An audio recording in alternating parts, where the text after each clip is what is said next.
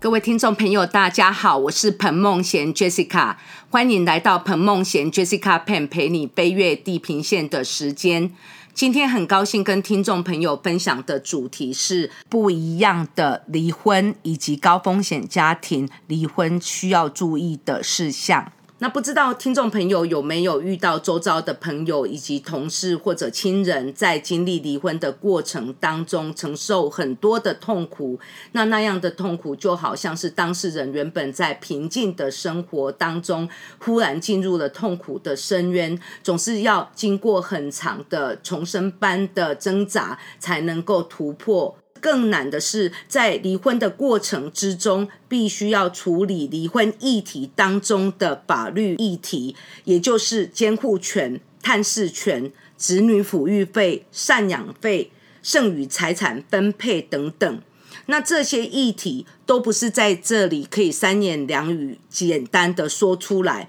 所以我在之后的广播会陆续跟听众朋友有比较详细的分享。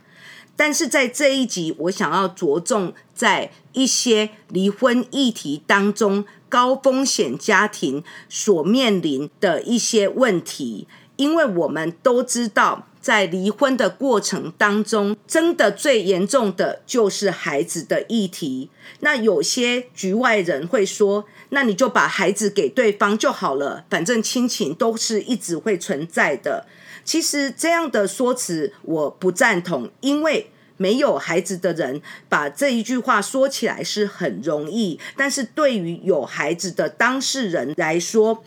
血浓于水的亲情是很难割舍的。而且没有相处的亲情也不会有累积，也就是说，当一个人没有跟孩子相处，在孩子长大之中，那样孩子也不会跟父亲或是母亲没有照料的那一方，并不会有很深的感情。这就是为什么离婚总是会有孩子的争夺战。那孩子的争夺战。局外人不要觉得是很怪异的事情，其实在我看这么多离婚案例当中，争子的争夺战是非常正常的。但是重点是应该如何处理争孩子的过程，不要让这个争执争孩子的过程产生很大的冲突。那这种情形，除了我们知道的。儿童利益最大法则当中的一些内容之外，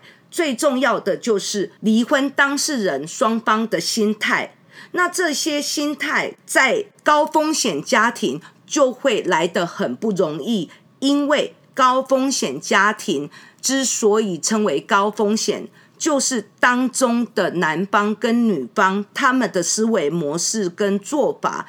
有别于一般的离婚夫妻，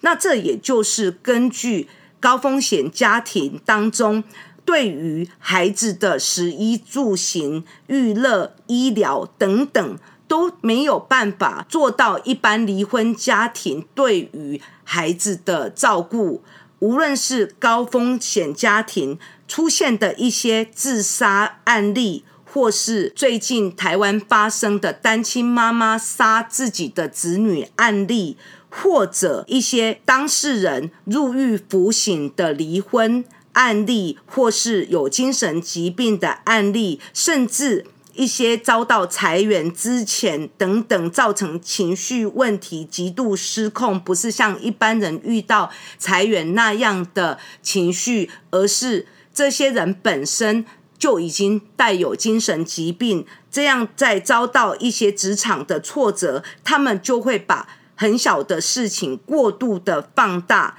那这样的过度放大，遭到受害的就是他们的孩子。这也就是高风险家庭当中的孩子跟青少年受到很深的心灵之苦。那这种情形呢，要改善。不是那么简单，但是却是有人牺牲了自己的家庭，愿意投入协助高风险家庭的人。这也就是这一集我想要跟听众朋友分享的议题，就是不一样的离婚。为什么我要提到不一样的离婚？因为这个故事是发生在疫情之前，可以坐飞机旅游的时候。我从加拿大多伦多到加拿大的温哥华探亲。那因为很多的亲戚朋友都住在温哥华，那所以在亲戚家，我遇到一位韩国的建筑师。那其实他之前在韩国是建筑师，我遇到他的时候，他已经成为传道人。那我相信传道人在学校校园之中，很多学生都不陌生，因为无论是在亚洲或是在北美，校园里面都有很多传道人会在校园的下课时间，或是在学校的餐厅跟同学一起交流、一起分享。甚至会帮助很多学生处理生活上的难题。那这样的情况不是只有传教，就算这些传道人没有把对方说服成自己传教的主要的对象受众，他们也是一样。有善良的心，我说的是绝大多数的传道人。那这一位韩国的建筑师是很特别，因为呢，我遇到他的时候，他是处于不太说话、安静的状态。那因为在社交的场合里面，大家都是有在交流、交谈。那尤其我的个性是比较外向的、阳光型的，所以我发现呃这一个人之后，所以我就先跟我的家人呃跟。他们说一下，我去旁边跟这个人讲话，所以我就跟这个传道人啊聊天，才知道他过往在韩国是一名建筑师，因为他想要在加拿大温哥华成立青少年流浪之家，来协助专门帮助十六岁到十八岁的青年人。那为什么是帮助十六岁到十八岁的青年人呢？那是因为在加拿大，十六岁以下如果处于高高风险家庭的都会由加拿大的 CAS 儿童保护机构来协助处理。那这样子的话，加拿大政府就有提供。十六岁到十八岁，在寄养家庭、寄养机构，让这些高风险家庭的孩子，在青少年十六岁至十八岁，也能得到一些基本较好的照顾。那所以我就问这一位韩国的传道人：那既然加拿大政府已经有出面协助十六岁到十八岁的高风险之家的孩子，那为什么他还要成立青少年流浪之家？那他提到，因为有很多的高风险家庭，他们面对的不是只有吃住方面的问题，更多的是心理方面的需要协助。这些议题当中，有很多青少年会有部分的互殴，或是男女感情纠纷，或是未婚生子的问题，这样的情况。不是只有吃住就可以解决。我不知道一个人为什么会有如此的大爱，把自己的原本建筑师的行业。忽然转为传道人，来协助这些需要帮助的高风险家庭。那在跟这位建筑师传道人聊天之后，我才知道，一个人会做出如此大的决定，都是从他很小开始一路的心路历程的演变，才会让他的思维跟行为做出一个与众不同的做法。因为这位传道人在这里，我就用用。K 表示好了，因为 K 提到他在小时候，他的父亲入狱服刑，那母亲就离家出走，那他是在祖父母的关爱下长大，那他的祖父母是很爱他，所以他其实小时候也没有认为他那样的家庭有什么不好，因为他在小时候有得到足够的爱从他的祖父母身上。但是很遗憾的是，他到青少年的阶段，因为在韩国有很多的同才阶级意识，让他几乎没有朋友。或许是因为刚刚好他处在的环境，就是有一些同学对他不是很友善，所以呢。在他的青少年成长过程，他提到他感到很自卑。那他的祖父母有带他到教会去，所以呢，教会的弟兄姐妹关心他很多。但是那样的情况并没有让 K 感到很快乐，因为他只有借着自己不断的努力。希望脱离那样的贫困，跟脱离那样被嘲笑的环境。可是 K 表示，他的努力成为建筑师之后，那样的自卑感并没有脱离他身上的标签，因为韩国的职场阶级很严苛，他那时候感到很不快乐。那其实我个人都认识相当多的韩国朋友。韩国的职场其实也有正面的，但是在哪一个国家，总是正面的职场环境之外，还是会有负面的职场环境。那所以这一个 K，也就是比较不幸的，在职场之中遇到很多的竞争，因为他提到他二十三岁毕业之后。进入一家集团工作，那这样的情况呢？其实，在那个环境里面是正常的。问题是，这个 K 在职场里面很努力，但是却很不顺利，因为他提到他一直认为只要努力就会有成果，可是他遇到的情形是。虽然他不断的努力，但是职场就是会被有背景、有学历或是更有能力的人压制。那这种情况就让他只有大学毕业的他在那边有很大的困难。就算他之后有考取建筑师执照，情况也没有他想象的那样简单。但是他还是凭着他自己的毅力，一直努力。那直到他的孩子已经比较大的时候，他有一天忽然跟他的太太说，他想要去宣教。他的太太。一刚开始听的时候也是感觉很讶异，但是他的太太冷静想一想，倒是可以了解 K 为什么会做这样的决定，因为夫妻之间总是有多多少少跟对方分享自己成长的历程。那 K 告诉他的妻子，他要把自己奉献给宗教，可是很庆幸。他的妻子并没有反对，那之后他就辞去建筑师的工作，去念神学院。那他的积蓄其实是足够他的两个念中学的孩子可以完成未来的大学学历。那这样的情况，他不需要忧虑孩子的未来，他相信上帝都会安排。那在这一集，我不是要讨论到宗教。而是要讨论到一个人在做这样的心灵转变之后，最困难的就是跟自己的配偶沟通。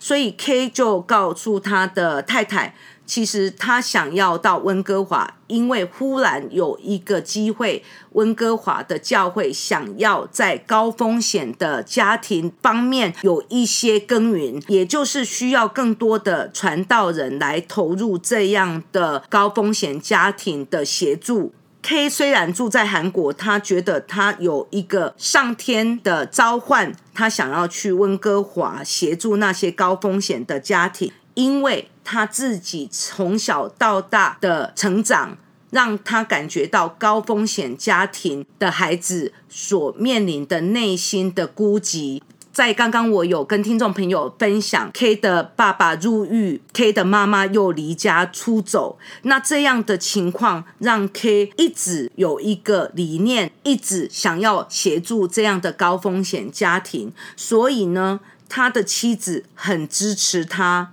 可是 K 又提到，他担心他离开到温哥华之后，他也不知道多久的时间可以回到韩国，因为他不知道他内心的召唤会在温哥华停留几年的时间。K 就跟他的太太表示，他想要跟太太离婚，因为他怕耽误了他的妻子。那 K 表示，他知道基督教的教义，多数人认为不应该离婚，但是他真的害怕，当他成为全职的传道人之后，会耽误了他的妻子。说真的，像这样的情况，我听了心里实在是很震撼，因为我看到太多的离婚案例。大家都是在争夺当中的一些离婚所需要的利益。每一个人不止在法律上不让步，在生活上、精神上也不想要给对方好过。大多数的人不是这样的，大多数的人都是一定经过很大的冲突才能够离婚。那这种情形。K 提到他的太太支持他到温哥华，又提到他希望能够离婚，让他的妻子可以有自己的感情，跟自己有。足够的金钱生活，这样的情形真的是让我忽然之间感觉到世界上有这么多的人，那每个人做事情的方式还是有不同的，并不是所有的离婚的对象都是会在这些利益上的争夺很困难，因为我们都知道，离婚如果没有孩子，或是没有很多的财产。离婚起来是很简单，但是离婚有孩子又有财产。离婚起来就很复杂。我主要是要提到高风险家庭需要我们的照顾。如果我们看到我们的同事、亲戚、朋友当中有人是处于高风险的状况，或是我们的孩子在初中、高中、大学，他们的同学里面有在高风险家庭的情况，我们都可以给予一些协助。尤其我们可以协助他们转介到一些。家福基金会，因为各个国家很多的家福基金会都会协助高风险的家庭，尤其这些高风险的家庭的经济、教养问题、婚姻问题等等，以至于让那些孩子在成长里面情绪没有受到照顾，甚至没有足够的饮食来食用。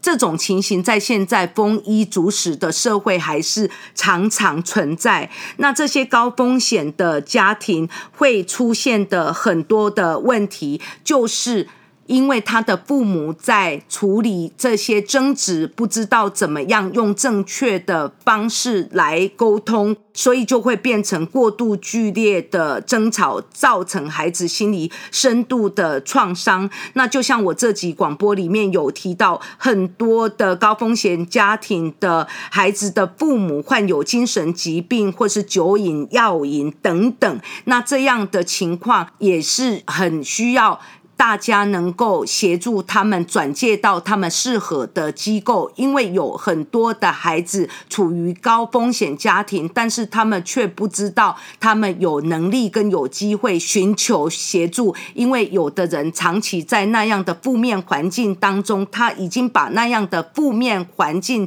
视为是正常的，所以他根本不知道他所处的环境是有毒的，是对他自己不好的。甚至不知道自己如何能够有机会得到社会的一些帮助，所以呢，这些高风险家庭，无论是当事人有重病、有精神疾病、有需要照顾等等。他们的孩子都需要更多的关怀，甚至高风险家庭里面本身的当事人，也就是孩子的父亲、母亲，如果是属于高风险当中的一些疾病成瘾、精神疾病、酗酒、吸毒等等的问题。当中这些机构都可以协助他们。那这样的情况，其实在今年的新冠疫情当中，我们更需要再关心一下周边的人，因为这些机构当中的一些方案、跟一些服务、跟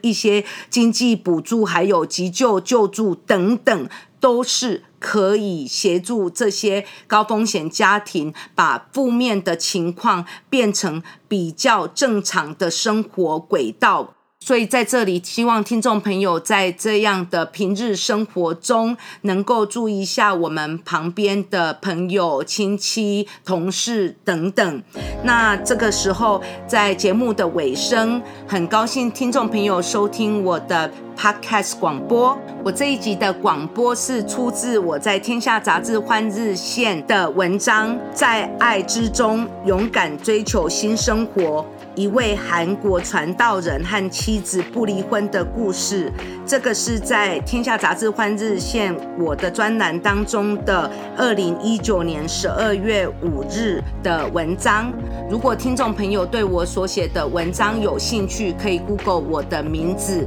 彭梦贤，或是彭梦贤 Jessica Pan。如果听众朋友对我的广播 Podcast 有兴趣的话，可以收听我之前的节目彭梦贤 Jessica Pan 陪你飞越地平线。除此之外，在节目的尾声，一样请听众朋友，尤其是新加入的听众朋友，支持我今年的书籍《恋爱脱单魅力学》，由时报出版所出版的。希望听众朋友在这一周有一个愉快的一周，谢谢各位。